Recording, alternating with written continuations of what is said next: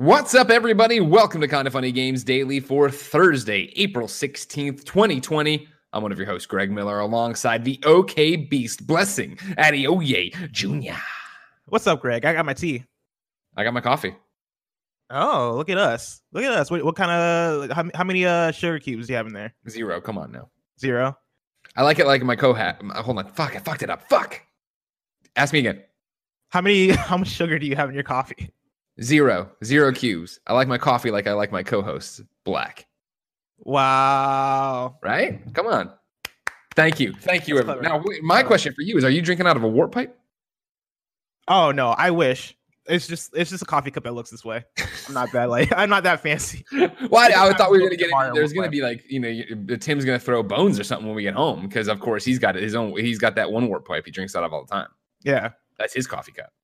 Yeah. No, I like that ever one. go home. Are we ever going to go back to the studio? Blessing, you say I the like word, how I'll we get call you a warp cup. home. What was that? I like how we call it.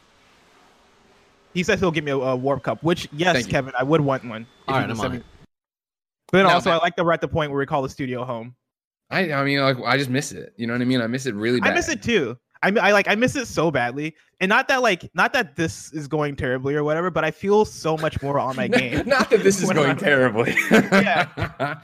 But I feel so off my game because it's one of those things where 100%. like I'll I'll wake up, get out my bed, take a shower, but for some reason I feel like I'm still like just fresh out of bed. I don't feel as like yeah, on as I am in the studio. 100%. What's Yeah, the- Are you guys still taking showers? Yeah, sorry, Kev. Yeah. Sorry. Whoa. Yeah, Why? Because I, well, I stink otherwise. I'm a big stinky if I don't. And but me, it's the also feeling thing.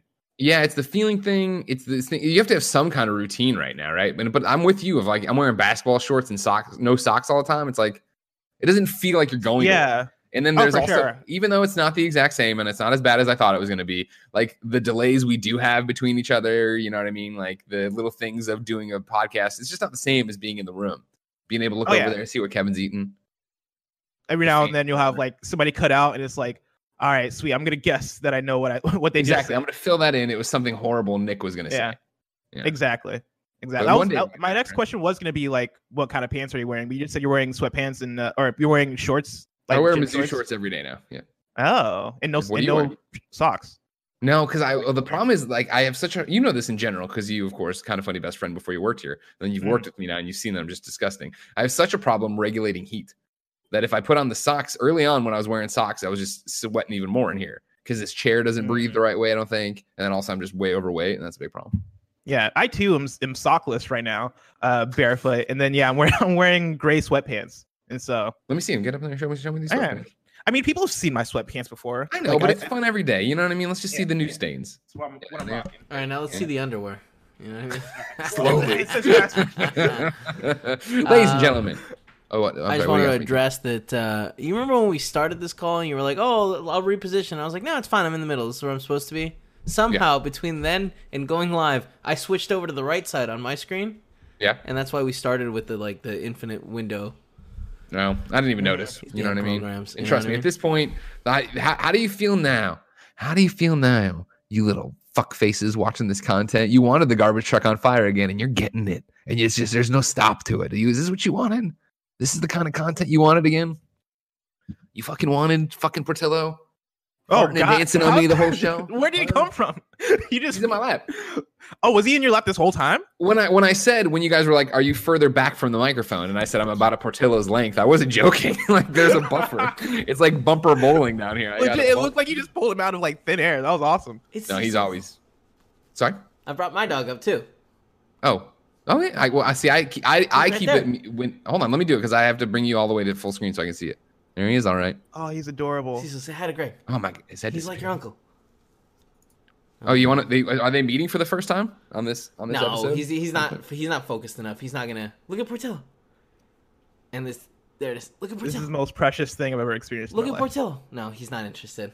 Oh Yeah, my one day- They're gonna be friends. They're gonna be friends. Oh yeah, they're gonna be they're gonna be something. All right, gonna go. Portillo's I'm gonna go. sit in your lap and ignore him the entire time. your dog will desperately want. You know enough about this. Let's talk about video games stuff like Jason Schreier leaving Kotaku, PlayStation Five having a new price window, and more. Because this is kind of funny games daily.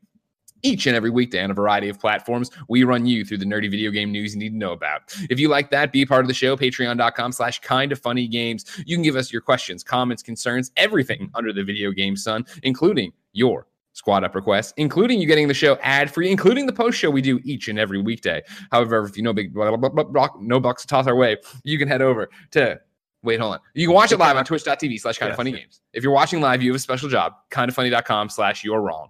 When I when Portillo gets involved in the intros, it, it screws me up. Yeah. Um Patreon.com slash kind of funny games. If you want to toss up toss us a buck. Get the I show already do that ad-free. one? I just did the whole thing about Oh, it. did you do? Okay, I thought mean, you were I going into that. No, I thought I did all that, didn't I? Because I talked about getting the show ad free and all that jazz. Oh, you know what? You probably did. You probably did. Man, we're fucking high. Working from home, man. Maybe we should start it with a shot of bourbon every day. You know what I mean? Uh, and then, of course, you can get it later. YouTube.com slash kind of funny games, roosterteeth.com. Podcast services around the globe each and every week. Day housekeeping for you uh, today. We are doing the next installment of Nick Scarpino plays The Last of Us for the first time. This is part three. This will be hours what seven, eight, and nine for Nick playing The Last of Us for the first time ever. You can, of course, watch live, twitch.tv slash kind of funny games. We're kicking off at 2 p.m. Pacific time. If you're somebody who's like, wait, I missed parts one and two and I want to watch it, don't worry. This is getting put together as one giant YouTube video that'll go up on youtube.com slash kind of funny games. Thank you to our Patreon producers, Mohammed Mohammed, aka Momo, Al Tribesman, the Predator, and Blackjack. Today we're brought to you by Hims and Quip, but I'll tell you about that later. For now, let's begin the show with what is and forever will be the Roper Report. Time for some news. Three items on the Roper Report. A baker's dozen. And I know what you're thinking. Three items, slow news day. No, yesterday, as many of you pointed out in the chat live, yesterday was a slow news day. Today, there's a lot of news and it's gigantic pieces of news. So let's get into it. Number one, blessing Adeoye Jr. The Hit me with it. impossible has happened. Oh, Jason no. Schreier, number one video games journalist, is leaving. After Kotaku. No, we're Whoa. not. We're, we're not going to do the jokes today. All right, we're not No, going to do the jokes. It's a serious day today. Uh, so I'll start with Jason's uh, letter that he put up on Kotaku. I, I edited it for length, so you should go over to Kotaku. Obviously, say goodbye to Jason. You should go over to his Twitter, follow him there, and all that jazz. You should watch him on We Have Cool Friends Monday, YouTube.com slash kind of funny, Twitch.tv slash kind of funny games. However, here's uh, some pieces from Jason's letter. After eight years and some change, I'm leaving Kotaku. Friday will be my last day working for this website. I will miss I will miss you all. Truth is, I've decided to leave the media and pursue my life's calling, becoming a full-time saxophone player. Kidding, I'm staying in journalism where I will continue to report on the weird, wild industry and culture of video games. I plan to take a few weeks off to put the final touches on my second book and hang out with my seven month old. And then I'll be doing brand new things at a brand new outlet. If you'd like to reach out to share a story, or uh, if you'd like to reach out or share a story, you can find me on Twitter or email me anytime. I'll still be podcasting with my good friends Kirk Hamilton and Maddie Myers, although we'll no longer be hosting Kotaku Split Screen. We're starting a brand new video game podcast that you can learn about on Twitter. I don't think it'd be productive to spend too much time on the reasons I'm le- leaving, which will be obvious, other than to say this. Now, when he said will be obvious, he linked to the whole thing about like the Deadspin and how that fucking whole Yeah. debacle happened. I'm leaving, which I which will probably be obvious, uh, other than to say this. When I think about what happened to Deadspin, Dens- when I think about what happened to Deadspin, bile builds in my throat. After October 29th, 2019, it became clear to me that I could not work at this company for much longer. What I've always loved about this website is that thanks to the spirit of Gawker Media, it's never been afraid to to be simultaneously serious and dumb. Put another way, I'm glad that my final two articles here were number one, a month long report into how work conditions at a video game company have improved as a result of public pressure, and number two, this, which was one of his goofy stories. Here's something remarkable. Over eight plus years at Kotaku, I've never once been told not to write something because an advertiser might pull out, or because it piss off a video game company, or because it might upset the wrong people. The story always came first. Serving readers always came first. I'm grateful to all the sources who have spoken to me over the past eight years, some confidentially, sharing things they thought should be made public or speaking out about workplace conditions, which takes serious guts, and others on the record, telling stories about everything from randomizing Zelda to translating an old Final Fantasy game. My job has always been to inform and entertain people, and that would not be possible without those who have shared their stories. I'm also grateful to everyone who has read and supported us over the past eight years. As a journalist, it's easy to fall into the trap of believing your work is beyond reproach. But the truth is that comments, corrections, and feedback are what make us all better.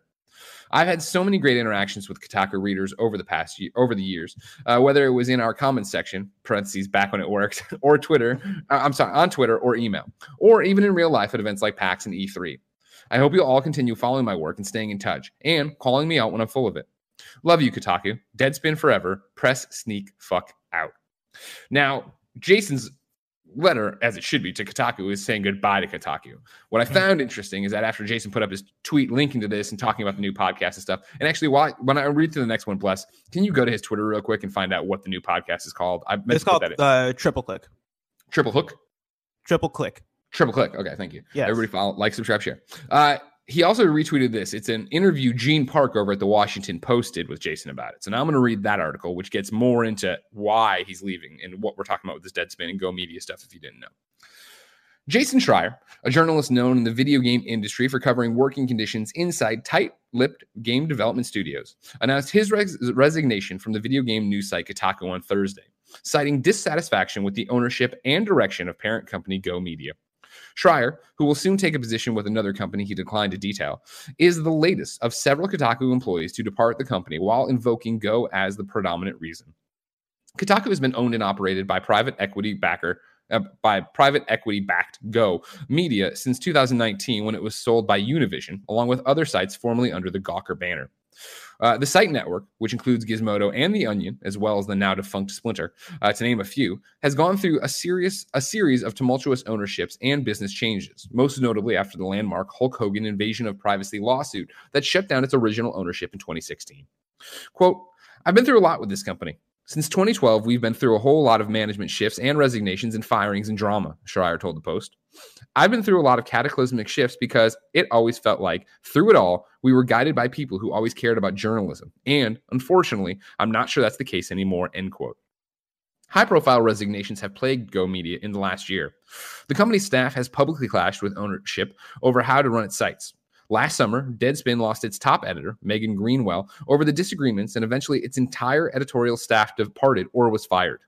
Schreier, 32, said his breaking point was when Deadspin fired se- when Deadspin fired senior editor Barry Petchesky uh, for disagreeing with a management mandate to quote stick to sports, which angered journalists on staff who had cultivated a reputation for aggressive, off-color reporting and eccentric. Uh, Eccentric commentary.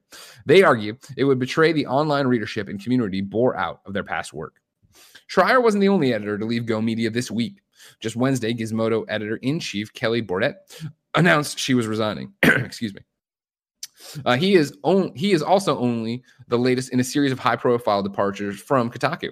In December, award-winning reporter Cecilia D'Anastasio, right? Is that, I can never say her last name well because I'm an idiot. Yeah, I, that sounds about right. Anastasio, it's Anastasio, I believe. Now at Wired, uh, wrote a farewell piece taking shots at Go Media's past decisions, including uh, the dissolution of Kotaku's investigative reporting unit. Uh, reporters uh, Gita Jackson and Joshua Rivera also resigned in January, saying the new management made it impossible for us to work here. That was a quote. In a statement to the Post, a Go Media spokesperson said, quote, We thank Jason for his contributions to Kotaku and wish him well in his next venture, end quote. Schreier said he's encouraged by how much games journalism ha- eh, this is jumping up in Gene's article, by the way. Schreier said he's encouraged by how much games journalism has evolved, giving nods to longtime sites like IGN and GameSpot. Quote, I watched a lot of growth and evolution over the years, and I've re- I've been really encouraged. He said, I see a lot more gaming sites uh, be more willing to rock the boat when it comes to game publishers and the people we cover. You see a lot less of the puffery that was prevalent 20, 25 years ago. End quote. Schreier said his biggest concern about the industry going forward was the lack of money flowing to games media sites, many of which are reliant on freelance writers. Quote, I wish there were more money in the field to be doing the kind of reporting work that I think is really essential to keeping the gaming industry healthy, and that the people in power in games are held accountable, Schreier said. Blessing, I've talked for a long, long, long, long, long, long time there. You have. You did a good job. What is your what what is your reaction on this? Uh, good for him. Like I yeah. from the whole Go Media stuff going that's been going on for a while, but that really blew up late last year with the Deadspin situation. Like I totally understand why Jason would want to leave. Yeah. Uh, and really like this is mainly on Go Media for mistreating their workers, right? Like this is what happens. You lose Jason Schreier, who is like one of the best in the business right now at doing what he does, right? Like he, he I mean, I would say, I, I would say, um, to interrupt, argue uh, the best. the best. Yeah, the gold standard for right now. From when we say, ah, man, there is no video game journalist. It always, except for Jason and Patrick, and like you know, you go down this list, and I'm not taking a shot at Patrick. Obviously, I love him too. hmm But yeah, like you know, he uh, it was cited in his goodbye letter, right? He was the one who just broke the big old uh, uh, uh, Naughty Dog story that went Yeah. up on Kotaku this last month, right? And he's been breaking stories that are similar over the last few years, and he's he's been doing a great job doing that, right? Like he's been he's been the guy who has been allowing allowing us like allowing like like gamers and the wider audience to have an uh, a more inside look into the culture of video game studios and understanding what that culture looks like. Yeah. Um, and in a way that's actually been enacting change. Like Oh, there was I a mean, story I 100%. saw. That, I mean, Yeah. you, you talk about it like he's the one who wrote about the Rockstar conditions, right? And then Yep. this, like he puts in his statement, right? Uh, this week hasn't uh, had enough. I guess yesterday, right? Is that when we talked? Yeah, about it was. I, I knew it was either this morning or yesterday. I I think think me and Whitta talked about this yesterday, where I was actually talking about how we'll get to that in a second. That Jason is synonymous with Kotaku to me. I think that's what drives people to Kotaku. Um, yeah, to have that not only because I mean that's the thing is I know that like for sure as we sit here and talk about Jason leaving, I I I'm surp- I, Jason is a polarizing figure for so many people. Where I think you know I look at him as the gold standard for what video game journalism is, right? In terms of somebody who is out there trying to tell these stories and trying to put real spin on, not real spin. I'm sorry, trying to put real world values to it, right? Trying to take our entertainment goofy medium where you and I just want to talk about if this game's good or bad and actually tell the human stories of it, right? Uh, give it uh, gravitas, I guess. But I also know that plenty of developers that I know, uh, people who work at studios, aren't the biggest fan of him. And then there is this push and pull of people who are and aren't, or that because they feel like he didn't report fairly on their studios or something he did. And, like, yeah. it's obviously That's part of the think- game too. Exactly Like, right. That's, that's- how I was at the uh, the Columbia Daily Tribune. People really didn't like me because the way I reported on the Columbia Housing Authority. Right, like that is something that Yeah. actually happens. And I think even if you don't like it and you're not happy with the report, you have to respect the fact that he's there to do that and he's out, out there rattling those cages and doing those. Yeah, things. yeah. Like you got to respect that he's out there reporting on pretty much everything as it's happening. Like I feel like for there, I'd love to know the percentage of game like big game delays that happen, but that Mm-hmm. um Jason Schreier was like there the the night before or hours before talking about, being like, "Hey, look out for the Last of Us two delay." I, he didn't say that verbatim, but he I, I think before the Last of Us two delay, he did say something along the lines of like. Get ready, because some delays are happening, right? Like Yeah. that happens all the time with Jason Schreier because Jason Schreier has those connections and he has like he's built up such a good uh like a good system of of insiders and people to talk to and knowledge Yeah. and contacts over the last however many years he's been doing this that yeah like he is the best in the game right now and so the fact that go media and kotaku are losing him like that's a loss for them like i that's i i'm curious to see how kotaku moves going forward in terms of what Yeah. their like their big pieces of content are because they're without without jason you're missing out on a lot of those big scoops that i think make kotaku valuable that i think make kotaku what it is. And of course like there's still talented people at at kotaku Of course, like, I don't not take taking away from them at all. but, But jason that- schreier is jason schreier. I don't know if you got to listen yesterday because I think this is all tied into uh the EGM stuff too. Did you hear the or read about this or hear the Yes. episode, episode yesterday? Right, where Yeah. me and Gary talked about you know EGM coming out and making this big post about how like we're gonna the features that were key to our relaunch last year we're stopping doing because we just can't keep going that way and that sucks and we're worried. And the, the post it wasn't that EGM was closing down, but it also made it sound like we don't know what the future of EGM is going to be. I think this is why Jason came up yesterday when I was talking about this is that I feel like when you have a tentpole personality who's doing something that's different in the industry or at least doing it better than most in the industry you have a reason to go there and have them be that. And with jason leaving it does get interesting of don't get me wrong steven's doing great stuff over there uh, mike does cool stuff over there. Like there's there's cool things happening on kotaku. I'm not trying to ta- take shots at kotaku but i do wonder then yeah what is the big driver to get people to kotaku.com because for Yeah. me outside of the show where they do the amazing job of having the best uh, roundup of what comes out every day for me to go in there and check on like i was mostly sourcing kotaku for stuff like this where i'd be going over there and finding it and then i just read jason's article and then see some other thing click on it and be like oh this is news and then kotaku gets in the ro- report that way whereas as Yeah. you start losing your main draw to something, why are you going to that site? And why wouldn't I just get whatever I clicked on in Kotaku from IGN, from GameSpot, whatever? And that's not to say that everybody's doing the exact same things, but a lot of times the things that would th- apply to this show would be there. Yeah, and J- I think Jason is a big part of what made Kotaku special, right? Like having him there and having him be be be the one to break stories, like the Rockstar thing, like the uh like the Naughty Dog thing, um, you know, like the the whole Visceral Games or yeah, Vi- Visceral Games Yeah, with Uh, and everything. With Amy and everything, right? Laying out laying out that whole story, be the one to really dig in. I think he also did Telltale, right? Like he did a whole story on on. I believe he did a whole story. Kotaku did. Telltale. I forget who wrote it, and I don't want Yeah, to. maybe it wasn't credit. I don't want to credit every amazing thing there because Everything- like, you motherfuckers. No, no, you did great stuff too. but like a lot of the big great stories that come out of Kotaku are Jason, right? And I, Yeah. and like once again, I don't want to throw shade at Kotaku. I do want to throw shade at Go Media because they're the ones Oh, that fuck them. up. They're the ones that like th- they're the reasons why they're the reason why Jason is leaving. And it's rightfully so. interesting. It's interesting, and I, I'm not trying to, you know, I, I things take time. It's interesting that it's taken this long because remember when I remember talking about it on this show where when Deadspin got everybody left or fired and all, you know how that all went down, and then uh, then it was uh they put in those autoplay ads in every one of the That's Go been- Media sites, put up their things being like, "Hey, we hate these too, so email the bo- our boss at this thing," and all of Yeah. those got taken off the sites without the editors actually taking the site the articles down. Like somebody, a third party came in and took all those fucking things down. That would have been, and I'm talking out my ass here, obviously, but that would have been for me the moment of like, I got to get the fuck out of here. And clearly that's what ha- is happening. But I, I'm Yeah. surprised that day it wasn't like, cool, we all quit. But I'm talking in a fictional world And- where you don't have to worry about paying your rent and figuring. Yeah, and out I think that's the thing, right? Like, I- fucking have a I- kid.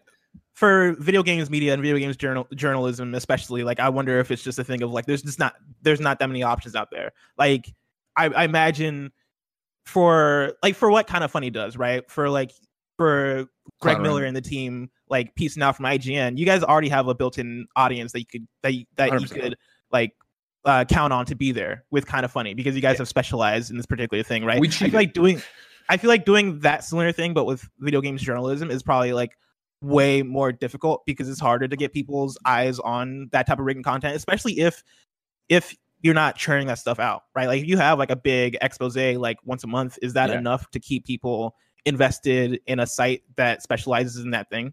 Well, now you stumble into something interesting. The five star man wrote in to patreon.com slash kind of funny games, just like you can, and says, Hey, KFGD crew.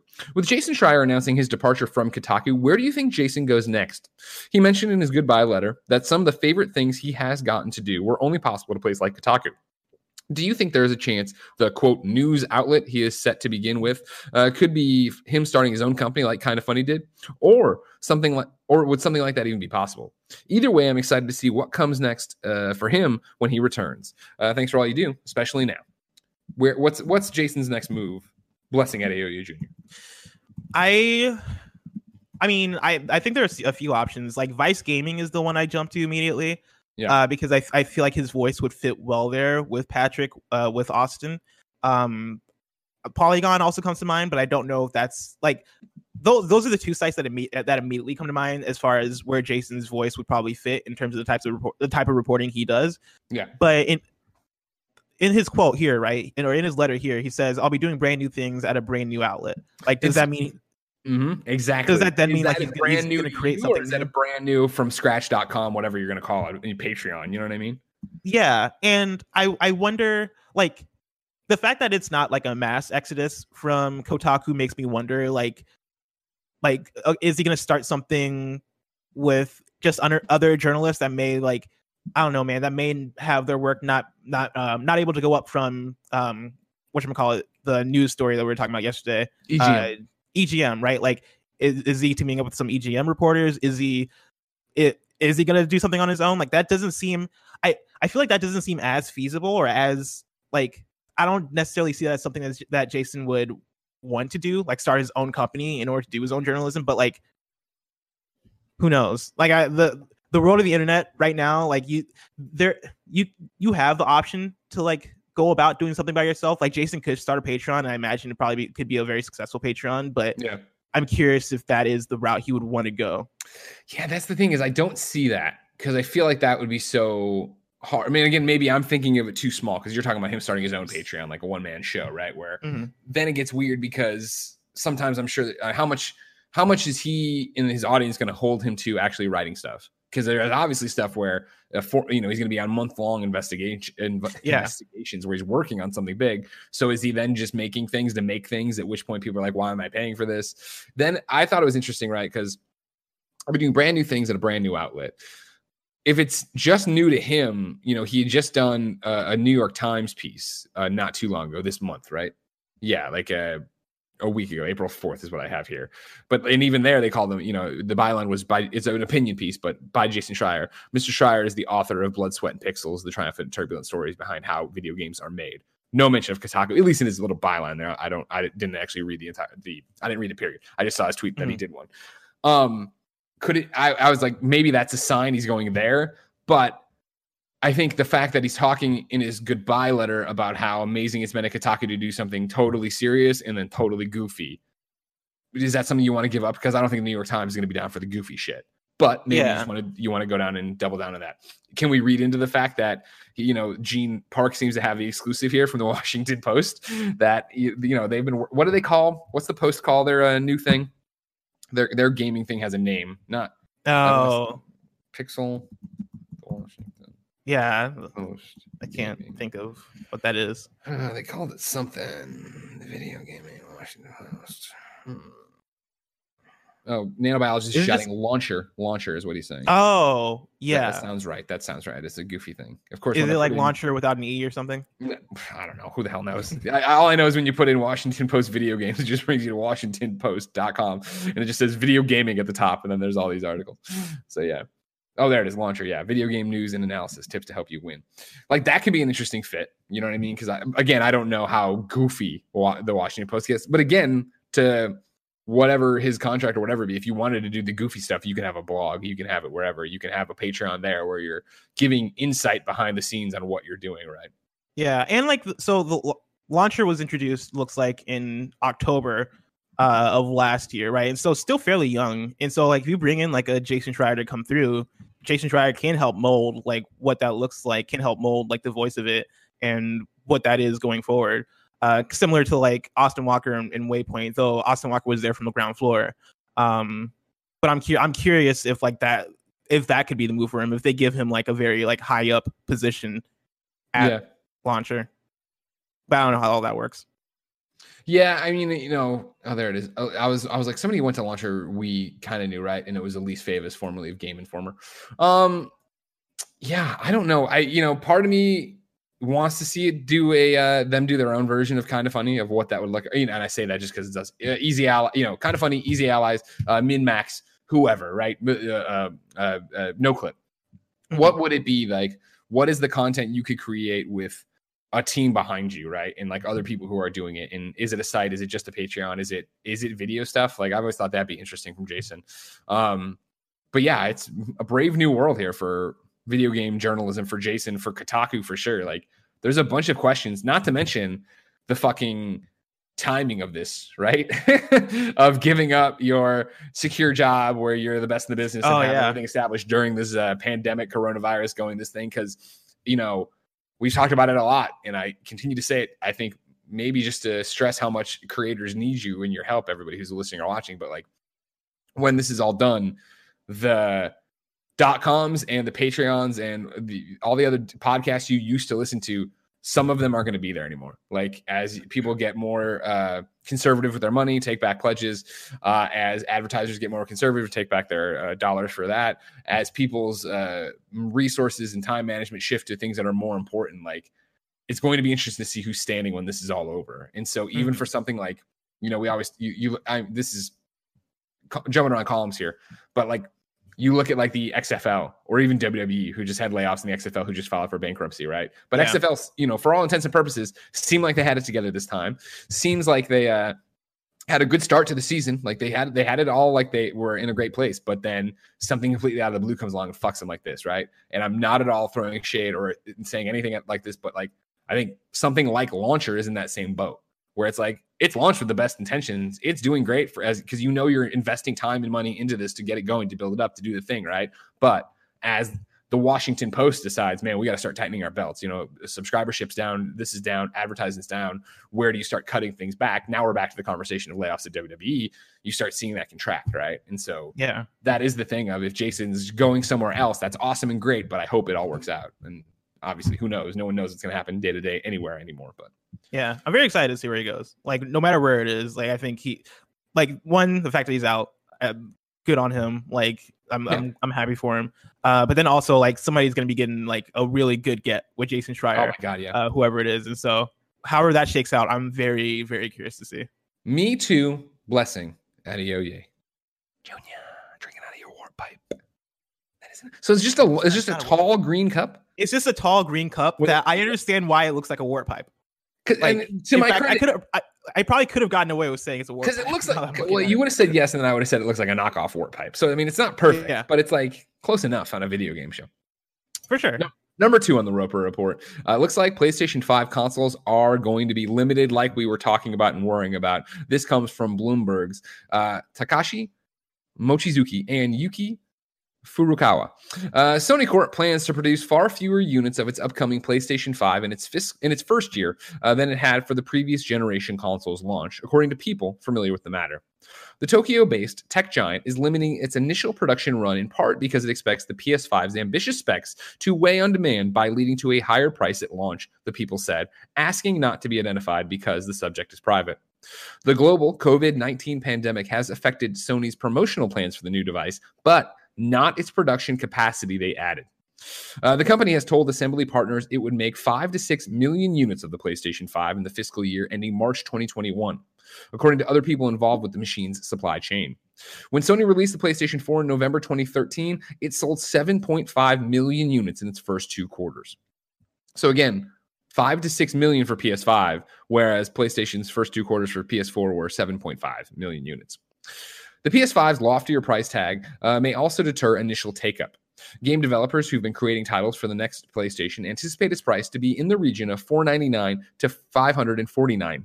Uh, I don't know what. No, four. I see what I did there. 499 to 549. And Bloomberg Intelligence's Matthew Kanterman uh, points to increased component costs, pushing up the price required for Sony to break even. Sony has struggled with its price setting decision for the PlayStation 5 because of scarce components, Bloomberg News has reported. A Sony spokesperson declined to comment. Its shares were largely unchanged in afternoon trade. The PS5 production volume could st- could change depending on the COVID 19 situation, the people said. Sony has asked employees to work from home to mitigate the spread of the virus, and its board has been unable to meet to approve business plans for the current fiscal year, including those for the PlayStation unit. That meeting was originally scheduled to take place in March. Sony said last month that it plans to release the results of the year ended March on April 30th, but may be forced to push that date back due to the pandemic. The virus has already upended Sony's promotional plans. Ding, ding, ding. Here's some interesting stuff. The hmm. company may forego hosting a public press conference for its PS5 release date and price, unveiling due to infection fears. Recently, it was forced to reveal its DualSense PS5 controller in a hurried fashion, according to people informed on the matter. While only a small circle within Sony are privy to the appearance of the PlayStation 5 console, the controller has been shared with outside developers, and, and the company feared it might, I'm sorry, it couldn't control leaks, they said, which is what I fucking called, blessing. Yeah, that's one thing that I, I feel like we didn't talk much about is what, wh- like we talked all about the controller and all about the features of the controller and how we felt and all that stuff, but we didn't really talk much about the nature of how they revealed it. Um, yeah. and this makes a lot of sense. Even though like coming off of the Wired articles and how PlayStation PlayStation has been doing yeah uh, their PS5 rollout, I feel like the controller being revealed in just a, a blog on PS Blog, like that's it didn't come as a shocker, but yeah.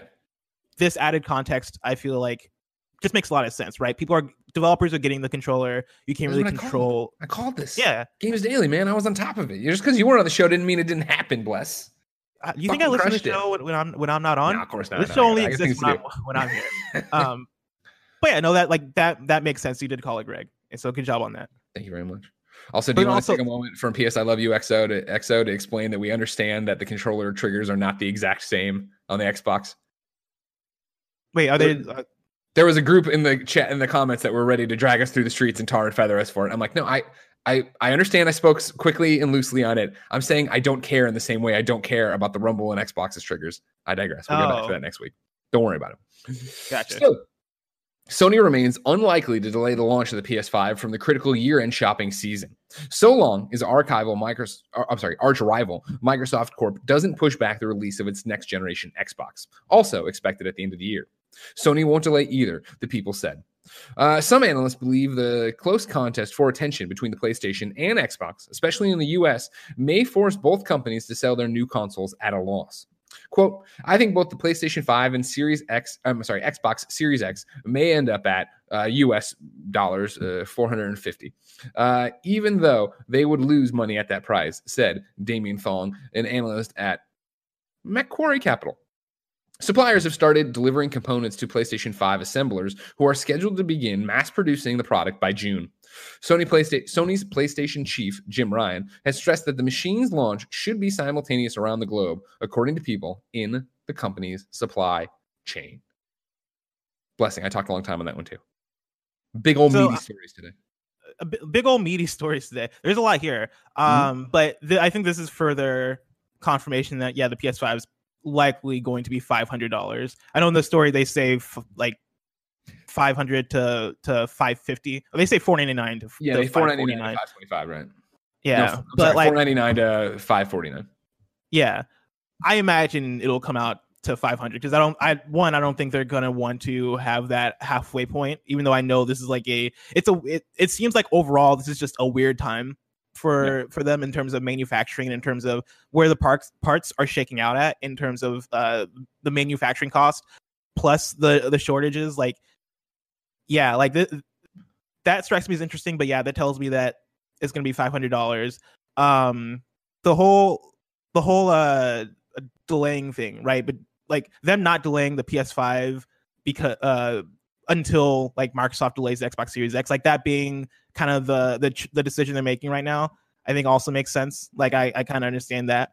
Um but yeah, like I don't know. This all seem this all seems expected. This is just more added context to kind of what we we've already known. That's kind of where I'm at. Well, that's the nicest thing about it is to see. And granted, these are unnamed sources, and who knows, yada yada yada. But it's Mhm. interesting to finally hear from the inside what we've been saying from the outside. Right? Number one about the controller, that's awesome or whatever. But then yeah, the fact of no, they will still launch this year. They'll just be fewer amounts. Now it's interesting that the fewer, you know, the fewer PlayStation 5s being made for the fiscal year really come down to component costs and not so much in supply chain versus uh, COVID, right? It wasn't that, even though there's parts to that and there's a back and forth about that. Like COVID's Yeah. involved, but it's not the main problem. I guess is what's interesting about that. Uh, how do you, yeah, how do you, how do you how do you feel about the idea that we'll probably have like a Nintendo Wii situation with the PS5 with like how many they're manufacturing versus how many like PS4s they manufactured and dude i feel like How- it's i feel like you're gonna have that regardless right? Like I- uh, for console launches for the most part right? And i'm talking about like the first couple weeks right? It seems like they're always hard to get your hands on. It's it's rare that you're like oh man i didn't get this. Maybe i'll walk into a, even the wii u headlines i remember to get the wii u. And like that i feel like is going to happen regardless. And i think what's interesting about this is we start to talk about these premium price points right of 500 bucks. It then becomes a question of two like how do you launch something that is a entertainment device but i mean really a frivolous purchase right? Like how do you do something that's you, usually you'd save your um, you know fuck it money for but you're launching it on the heels of or in still not in the middle but in, in a pandemic right? Yeah. Where people are so worried i mean how many people are laid off? How many people are cutting costs here and there? Like i'm not saying it's impossible. I'm not saying they're not going to sell out. I'm not saying that but i mean i think the lowered supply of them having you know 2 million less units than you had for the playstation 4 while on paper i'm sure playstation wants as many out as possible. They want to make as much money as possible. It isn't a bad gamble to make them scarce and have it be driven up because there's people like us that are going to you know all right cool like it's rough right now and i'm not sure what's going on but i'm fucking going to save my money for this playstation 5 yeah i'm going to make sure i can get a playstation 5 on launch so like PS5 is is like essential for exactly for, yeah and i mean that's the thing is like you know your money's wor- worth what your money's worth to you. And so Mhm. like putting that aside and that's going to be your you know reward or that's going to be your bright spot or your christmas in all of this i think there's definitely enough people that are going to do that and get to that point where they are ready to do it. But i don't think it's going to have the same hey my best friend comes over and looks at it and is like oh yeah you know what? I want to go drop that today too like I, I that will happen. I think it'll be more of hmm, when times change, or maybe next year or whatever. When I get my job back, I'm not on unemployment. When I'm not, you know, struggling to get enough hours at uh, wherever I'm working or something, maybe it'll be something to that effect.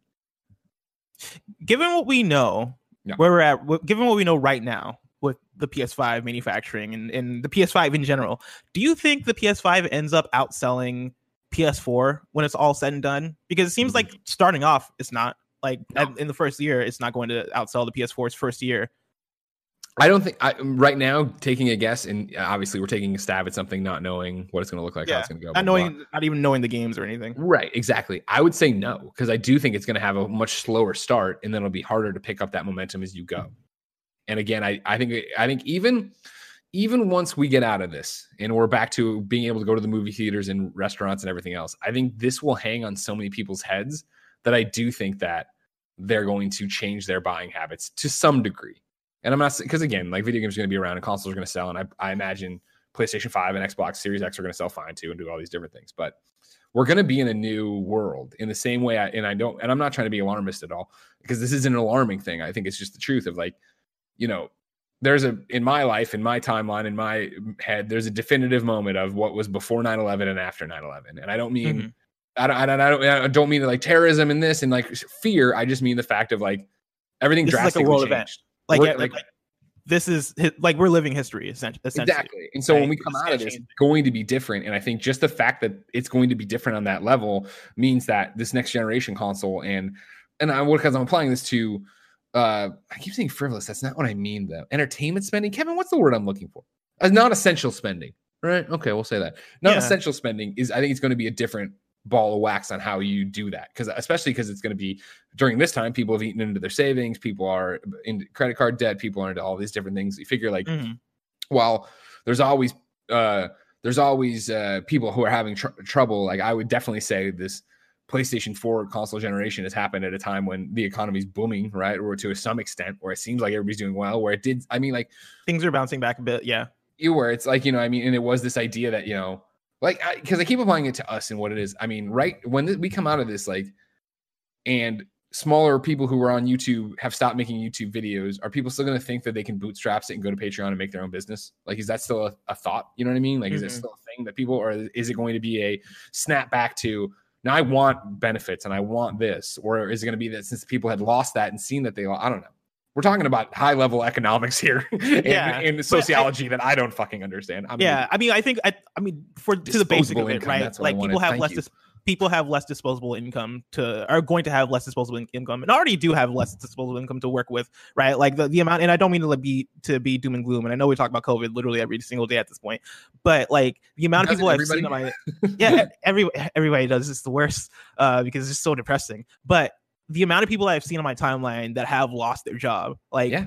that alone is going to speak to how how we see people people spending over the next few years if not over the next like decade and that's I mean again, and I always I always lead with this. So every don't panic.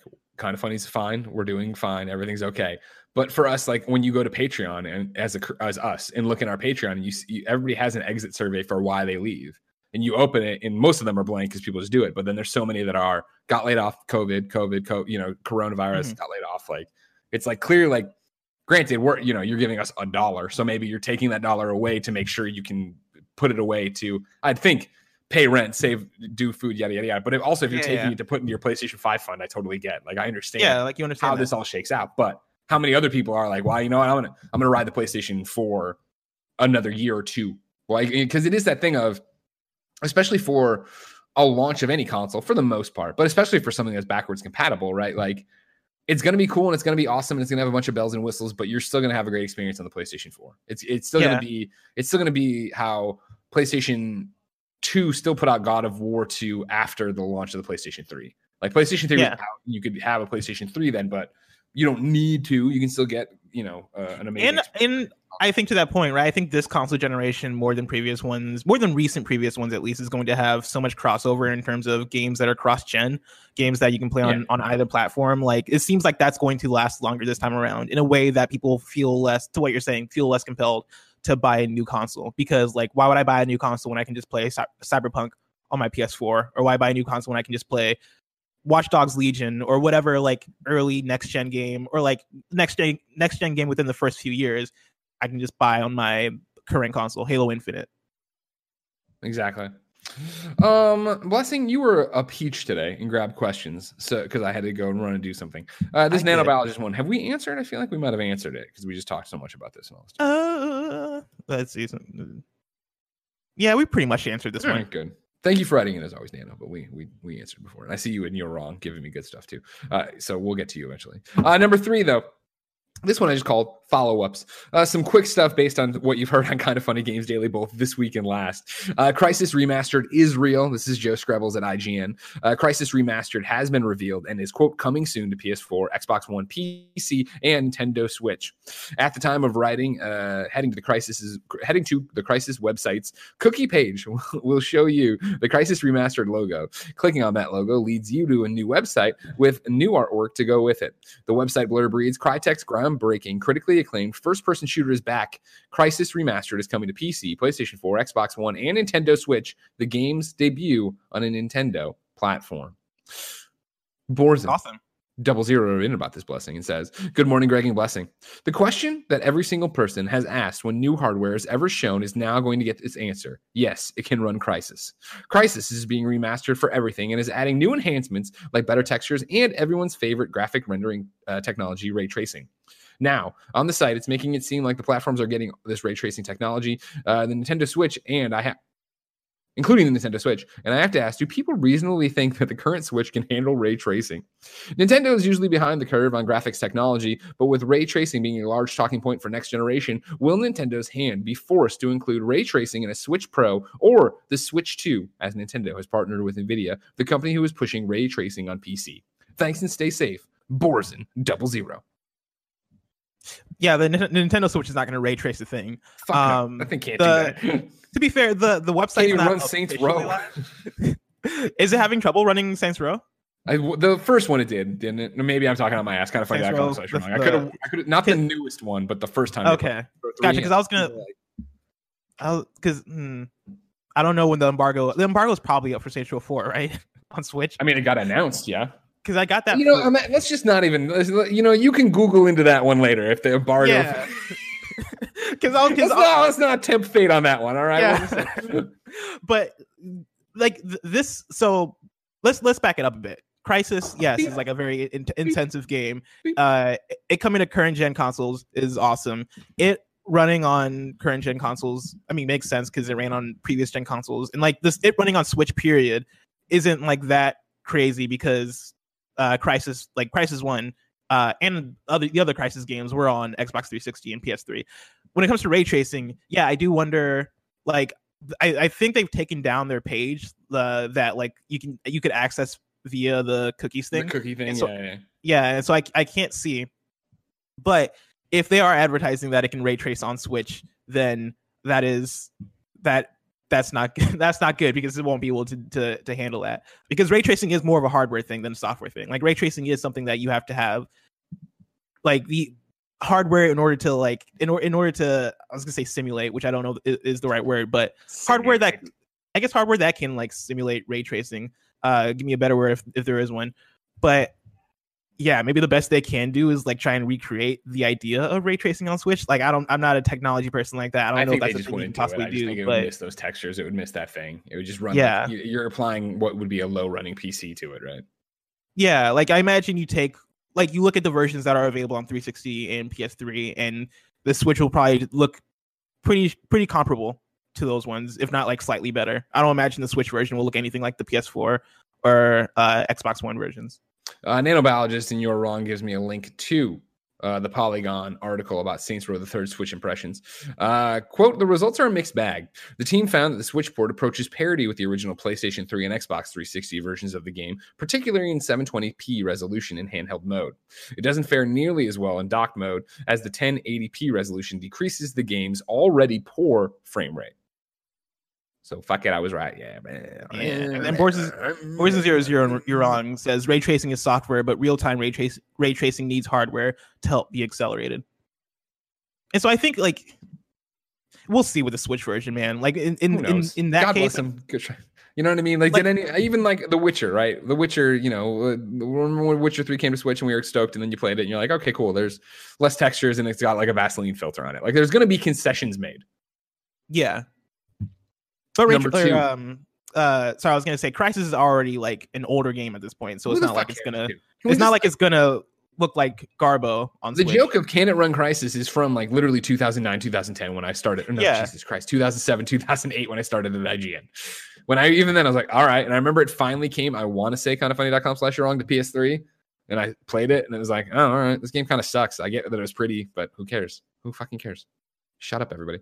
Uh, on your follow ups here, uh, number B, I'm going to say 3B, we'll call it.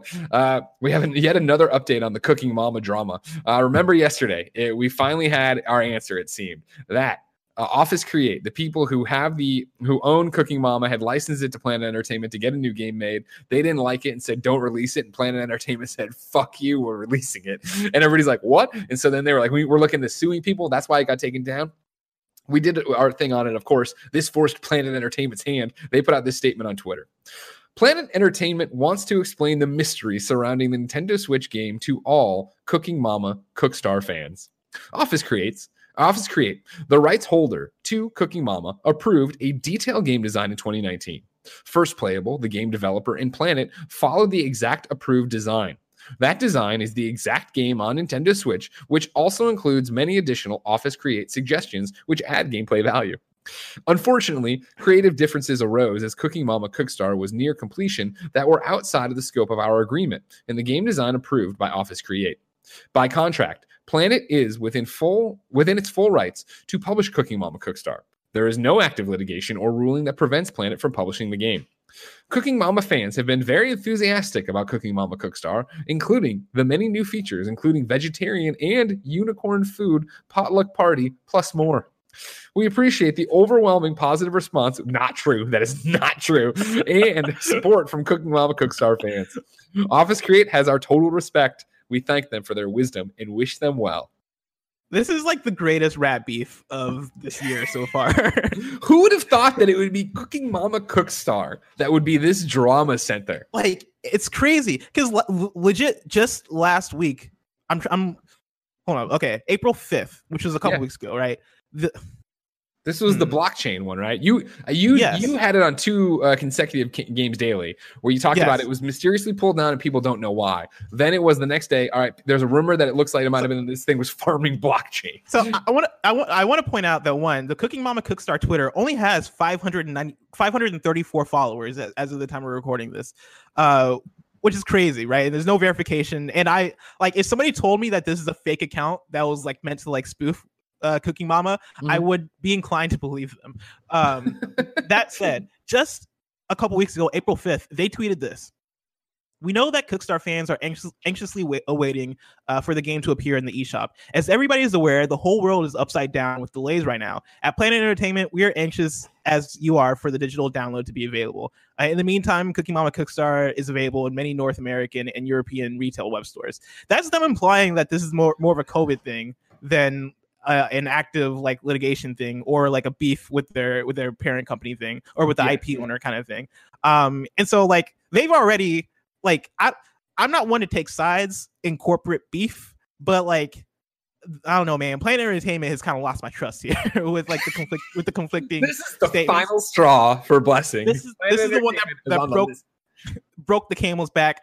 Um, this is funny though. This is this is It's such a so fascinating that it's. Cooking Mama It's so weird, but like I'm I'm enjoying the back and forth so much, and I'm I appreciate again that I was right on this one because yesterday I was like, it's got to like, I, like what would possess me to do this? I mean, it's got to be a legal thing. They must say in one of their contracts, they must think they've got the rights here to do whatever the fuck they want. Yeah, and like on an earlier show, there was like an article from Screen Rant where they got insider information that was saying essentially this. But then that insider information got like rebuttals, and people were like, "We don't know if this person is actually real." Like, it's been such a fascinating thing to follow. See, and this man, is why we need Jason Schreier still around. You know what I mean? He's got to get to the bottom of Cookstar. Oh, we gotta know what's really going on. And then uh, on your, your final follow up here, as we continue to report on things we've reported on, uh, 3C is that Gamescom is a, officially going all digital. Uh, yesterday we talked about how uh, the German government was like, hey, no live events at least through August 31st, which would have then ma- forced the Gamescom's hand to then go all digital like they said they would. Today they put out this statement. Dear Gamescom community, it's official. Unfortunately, Gamescom will, under no circumstance, take place on site in Cologne this year. Just like many of you, we are disappointed because, as the Gamescom team, we've been working on a wonderful Gamescom 2020 for months, just like the many ex- exhibitors. However, it is also quite clear to us uh, in the face of the corona pandemic, we must stand united. This means that we must all be considerate of each other and reduce the risk of infection. We are, however, already working at full speed on a digital Gamescom. It is, after all, the world's biggest event for games, and that's what it should be again this year. You can already look forward to how we will celebrate the best games and Gamescom together with you and millions of games worldwide at the end of August, even if it will only be a digital and not on location this time. Because one thing is certain this year, too, Gamescom is and will remain the heart of gaming. We will reveal more about this in the next few weeks. Until then, stay healthy and don't forget to hashtag stay home, play together, your Gamescom team. And then they end it with regarding already purchased tickets. All paid tickets will be refunded. Uh, I get Cologne in my oh uh, where they actually do it the convention center that I can't pronounce. We'll arrange this uh, centrally in the coming weeks. There is nothing further for you to do. Love it. I, hey, what a I'm what surprised. a great statement, right to the point, telling you what they're going to do, and then you look at E3 and ESA, and they're like, well, yeah, I'm surprised that it took them this long to commit to just doing a digital event. Um, it was, I think it was the same day E3 was canceled. Was the day that they opened up ticket purchases, and I remember being like, I don't understand. I don't, I don't know why you think that you're going to be able to get that many people in one place by August um, yeah. because Gamescom is huge. Like if you look at pictures yeah, of Gamescom, like it's gigantic, right? It's like I I, I want to guess like eighty thousand ish people uh, that attend. I feel like last time I looked it up, it was around that time. It's probably changed since then. Like kind of funny.com slash wrong if you know how many people attend to attend Gamescom, but I'm saying around like eighty thousand, and there's no way you're gonna be able to organize the event that big in 20, 2020. Yep. Right, like and so this is a, this is a good direction for them. Stories is that there's like a, the guy from a, a, professor from a university I can't remember was saying that you know no he thought concerts, conventions, live events like that wouldn't happen until fall 2021. Yeah, and like you as far as their digital event, like I'm very curious to see how they go about it. I'm very curious to see what Geoff Keighley's uh, opening night live looks like. Yeah. Um, and yeah, good on good on them for making this happen. I guess I was gonna say sooner than later, even though I feel like it's. I, I feel like it, this is kind of late for them to make this this or not late, but they could have made they could have said this a lot earlier. Hey, like, I mean, they did. They said that they were going to try, and if they didn't, they pivot to all digital. I give them credit for yeah. being in the front of the messaging early Bring on, having to wait for the update. Um, the one and only nanobiologist in kindoffunny.com slash you're wrong says, blessing your way off. Uh, Gamescom really? had 373,000 attendees. Jesus, I was way off. Yeah, it's it's ginormous. Maybe it's I, always, I think I got it mixed up with PAX.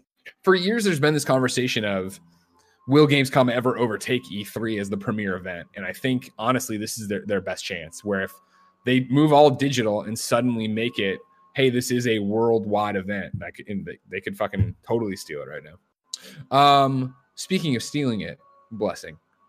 I want to talk to you about our sponsors who are giving you deals so good. They're a steal. Whoa.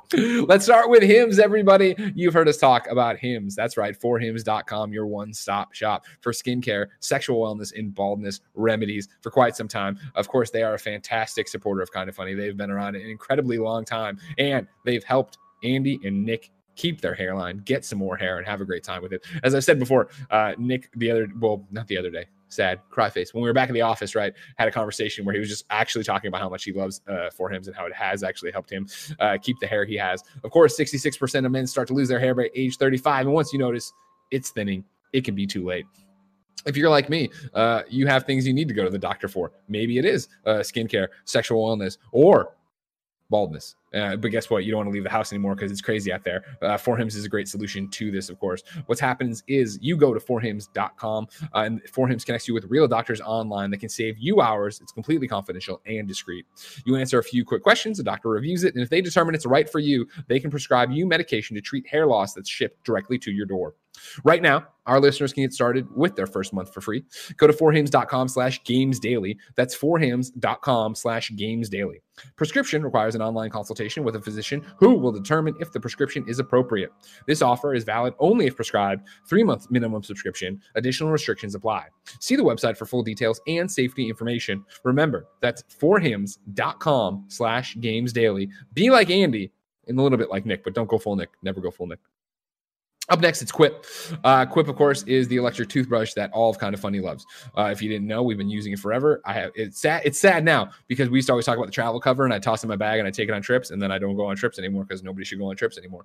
Uh, but Quip uh, is this uh, electric toothbrush. Uh, they, their new thing they've pivoted to because they're good folks is that if you have good habits, you're good. Meaning that you need to brush your teeth two times a day. You need to brush it for two minutes each time, so four minutes total. You need to floss regularly. You need all this different stuff. And let me tell you, when we first got the sponsorship from Quip, and Tim's like, you need to get a toothbrush from Quip. I was like, fine. And I got it and I brought it home. And then I was like, wait a second, I haven't been brushing my teeth for two minutes. Because Quip, of course, what you do is you turn it on, it starts vibrating, you put it in your mouth, and then you brush in quadrants. So for 30 seconds, you brush on one side, then it'll it'll pause, then you switch it over. You, you know how to switch it up that way. You go the full two minutes, you're like, two minutes is a lot longer than I thought it would be. But what's also great about Quip is that when you subscribe, right, uh, they send you new brush heads and batteries so that you never forget to switch out your toothbrush head like I did, used to do before this. Uh, they also, of course, you can s- sign up for their floss refills, which show you exactly where to cut so you don't waste too much or use too little. And then, of course, it can give you the toothpaste as well. So basically, you can just put on autopilot all your dental needs, which I'm a big fan of because there's too much other stuff to worry about right now. Join over 3 million healthy mouths and get Quip to get to get Quip today starting at $25. And if you go to getquip.com slash games right now, you can get your first refill for free. That's your first refill free at getquip.com slash games, G-E-T-Q-U-I-P dot com slash games. Quip, the good habits company. And again, another longtime supporter of Kind of Funny. Now, Bless. Yes. I can't wait to see who in the future are longtime supporters of Kind of Funny, but the future's so far away. If I wanted something more immediate, say what came to the mom and grop shops today, where would I go? You would go to the official list of upcoming software across each and every platform as listed by the Kind of Funny Games Daily Show host each and every weekday. Yeah, it's a Thursday, so strap the fuck in, everybody. Billion Road comes to Switch and PC. Save Your Nuts comes to Xbox One and Switch. Drug Dealer Simulator comes to PC. What a day! Kawaii Deathu Desu comes to Switch. AFL Evolution 2 comes to PS4. Double Dragon, Double Dragon 2, and Double Dragon 3 come to PS4, PS4 and Switch, and PS4 respectively. Uh, Renegade comes to PS4. River City Ransom comes to PS4. Fucking Blessings Game of the Year Millennium. I can't wait. F comes to PlayStation 4. Can Androids Pray Blue comes to Switch. Galaxy Warfighter comes to Switch. Slain Valer- uh, Valfaris's Big Sugar Bundle comes to Switch. Uh, Pixel Cross Adventure comes to Switch. Lost Artifacts Golden Island comes to Switch. Finding Teddy 2 Definitive Edition comes to Switch. Later Daters comes to Switch. This is when Gary was talking about the dating sim in a retirement home. Uh, the Fox Awaits Me comes to Switch. Indie Games Bundle Nonograms Edition comes to Switch.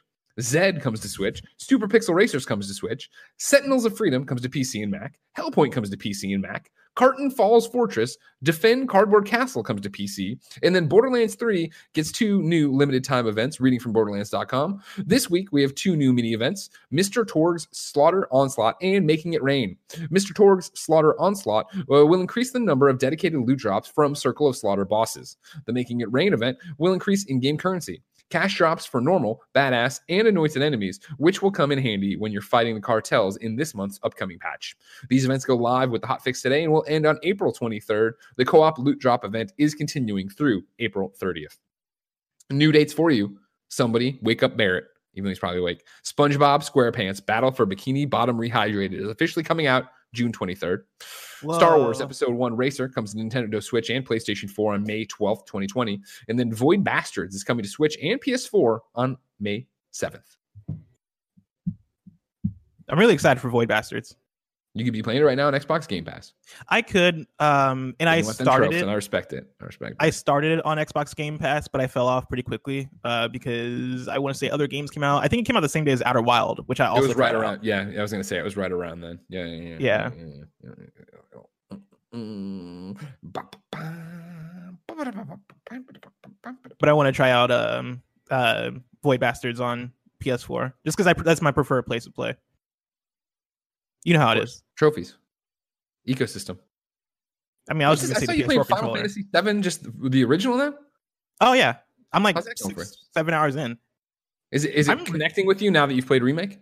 One hundred percent. It's one of those things, dude. It's it's wild because it. So I was talking to Tamoor Hussain recently uh, because we were playing Overwatch. Uh, from uh, he works at GameSpot. They're a very small site, and he was talking about I, like I was asking him about the original Final Fantasy VII because we had both like played remake, and he was like, "Dude, playing the original Final Fantasy VII now would probably feel like reading like a Wikipedia on um on remake in the sense that it feels so boiled down or feels so like um stripped back compared to remake." And Yeah. so playing it, I, it's it's actually been blowing my mind because it feels like like one i appreciate remake way more because i didn't realize I, I i knew remake expanded on the original final fantasy 7 i didn't realize that they expanded expanded on it to the point where i am pretty much caught up to where the game uh to where remake ends Okay. in final fantasy 7 like i've played throughout i've played through that whole uh portion of the game and remake is pretty one for one in terms of like like in terms of all the beats in final fantasy 7 like you go to the same places in the same order like certain areas of remake that took like two hours are literally just two screens in final fantasy 7 That's awesome Um, because I remember when w- yeah. we were talking about it on text and Imran said that, and I don't think we talked about the spoiler cast, but he was like, "Dude, there's things that were just a loading screen that are like an hour in this game." I was like, oh. yeah oh yeah pretty much like it's pretty incredible and i'm i'm i i don't know how much i'm going to play past to where i caught up in remake sure." uh, because I, I I'm curious to see. Well, I don't I don't mind spoiling the original, like the original, but it's just one of those things where I don't know. I'm curious to see if this enjoyment holds up, or if the enjoyment was like revisiting the places I've been in remake. Speaking of enjoyment, you should enjoy things together with people. It's time for Squad Up. This is where people write into patreon.com slash kind of funny games, giving me their username, their platform of choice, their real name, and why they need help in a video game. We read it. The best friends come and find each other. Everybody plays games together. Uh, Robbie Rob needs help on Stadia. He says in parentheses, it lives. Uh, his Stadia name apparently is Robbie Rob, hashtag 4566. Hello there, KFBF. The future is now. The cloud streaming service is free for everyone for two months. It includes Stadia Pro. So why not give the future a try by playing playing with some friends in Destiny 2, which includes both expansions and the season pass, and use the cross save feature to bring your guardian and join a best friend on the on the battlefield. Join a BF on the BF. I see what you're doing there. Sincerely, your favorite warlock, Robbie Rob. Everybody, hit up Robbie Rob if you want to play uh, Destiny. Uh, Robbie Rob, hashtag 4566. I like that we're calling it hashtag now instead of like the pound sign or like Oh, we the haven't called the pound sign forever. You know what I mean? Yeah, I guess the pound sign is really like for like pound sign was like five generations ago. That was like the the greatest generation or whatever- it was. it was the greatest generation. Ladies and gentlemen, uh, it's funny. Well, actually, you know, I got a recipe from Allie Hook, who we talked about in the kind of funny podcast uh, this past week. Um, and she gave it to me and she put, and also one hashtag butter. And I was like, I, I started to text her back of like, what? And I was like, oh, pound, one pound of butter. Got it. Okay. smart. You know what I mean? Like that's a that's a fucking pro move for somebody out there. Ladies and gentlemen, it's time for You're Wrong. This is where people write in to kindoffunny.com slash you're wrong, telling us what we screw up as we screwed up so we can set the record straight for everybody watching later on youtube.com slash kind of funny games, roosterteeth.com, and podcast services around the globe. Uh, Neil B. Farzad uh, says Ethan uh, Gach actually wrote the story about Telltale's employees not getting severance. I think we might have accredited Gotcha. that to Jason because we Yeah. assume everything is Jason. Um, nanobiologist says regarding the goofiness, uh, the launcher announcement article states the following. But we also hope you'll find some fun at launcher. Not many people fell in love with gaming while pondering its Dick, uh, oh, Dickinsonian aspects. So, and so we'll provide a steady stream of game reviews and tips. In many ways, gaming has replaced the weekly poker game or tennis match for younger generations. Even if the goal of those online gatherings is simply socializing, no one likes to lose. We've pulled pointers from some of the world's top professionals to help you win. Well, that doesn't sound like they're going to be goofy at all, Nano. That sounds like they're just going to give me tips and tricks. You know what I mean? And I'll tell you what, I follow that Janet Garcia girl from IGN on Twitter, right? That's Mhm. a funny Twitter account. But see, she's doing tips and tricks on IGN, and then she's giving you the fucking hot cuts over on Twitter. So The hot takes? Garcia. That's where it, not the take so much. She's just fucking cutting people down. She'll be like, Oh. "Nah, this is bullshit. What are you fucking doing here? Your islands look like trash." And I'm like, "You get them, Janet." Uh, Nanobiologist says Crysis came out on PS3 and 360 on October 4th, 2011. Thank you very much. I It, ca- it came out originally though on PC earlier than that. no, no, yes, but remember my comment was, I remember eventually playing it, and I was like, correct me on PS3 on. um, Oh, I remember yeah. when uh, that was long after the time of everything that was going on, yeah, and that's it, yeah. ladies and gentlemen. I want to give myself a year wrong. I think the eighty thousand number for Gamescom came from PAX. That's what I was thinking of. Oh well, we already got you on that. We already got you Yeah. rights that you were wrong. You know what I mean? Oh yeah, I was trying to figure out why I was so wrong though. And Oh, yeah, you think that was it. conflated things. I understand. Uh, ladies and gentlemen, that's kind of funny games daily for Thursday. Remember, uh, you can stick around. We're going to do a post show, patreon.com slash kind of funny games. Remember, you can go to patreon.com slash kind of funny games, ask your questions, get the show ad free. You can get the post show, but mainly you can sit, stick around, support us. If you thought we did a good job today, go over there, kick us a few bucks. If you have no bucks to toss our way, I understand. You can get the show on youtube.com slash kind of funny games, twitch.tv slash kind of funny games, and podcast services around the globe. Tomorrow, Blessing Adeoye Jr. will steer the ship with me in the cope. I'll be his Gilligan. He's the skipper. Yeah, You get that reference? Do you understand that reference? it's a Gilligan's Island reference, It right? is a reference to Gilligan's Yeah. Island. Thank you. Okay, That was on on TV when I was in diapers. I Well, I- I mean, I watched it was barely, I was barely out of diapers. It was syndication. It was whatever. It Well, doesn't matter. yeah. Kevin, go to the post show, ladies and gentlemen.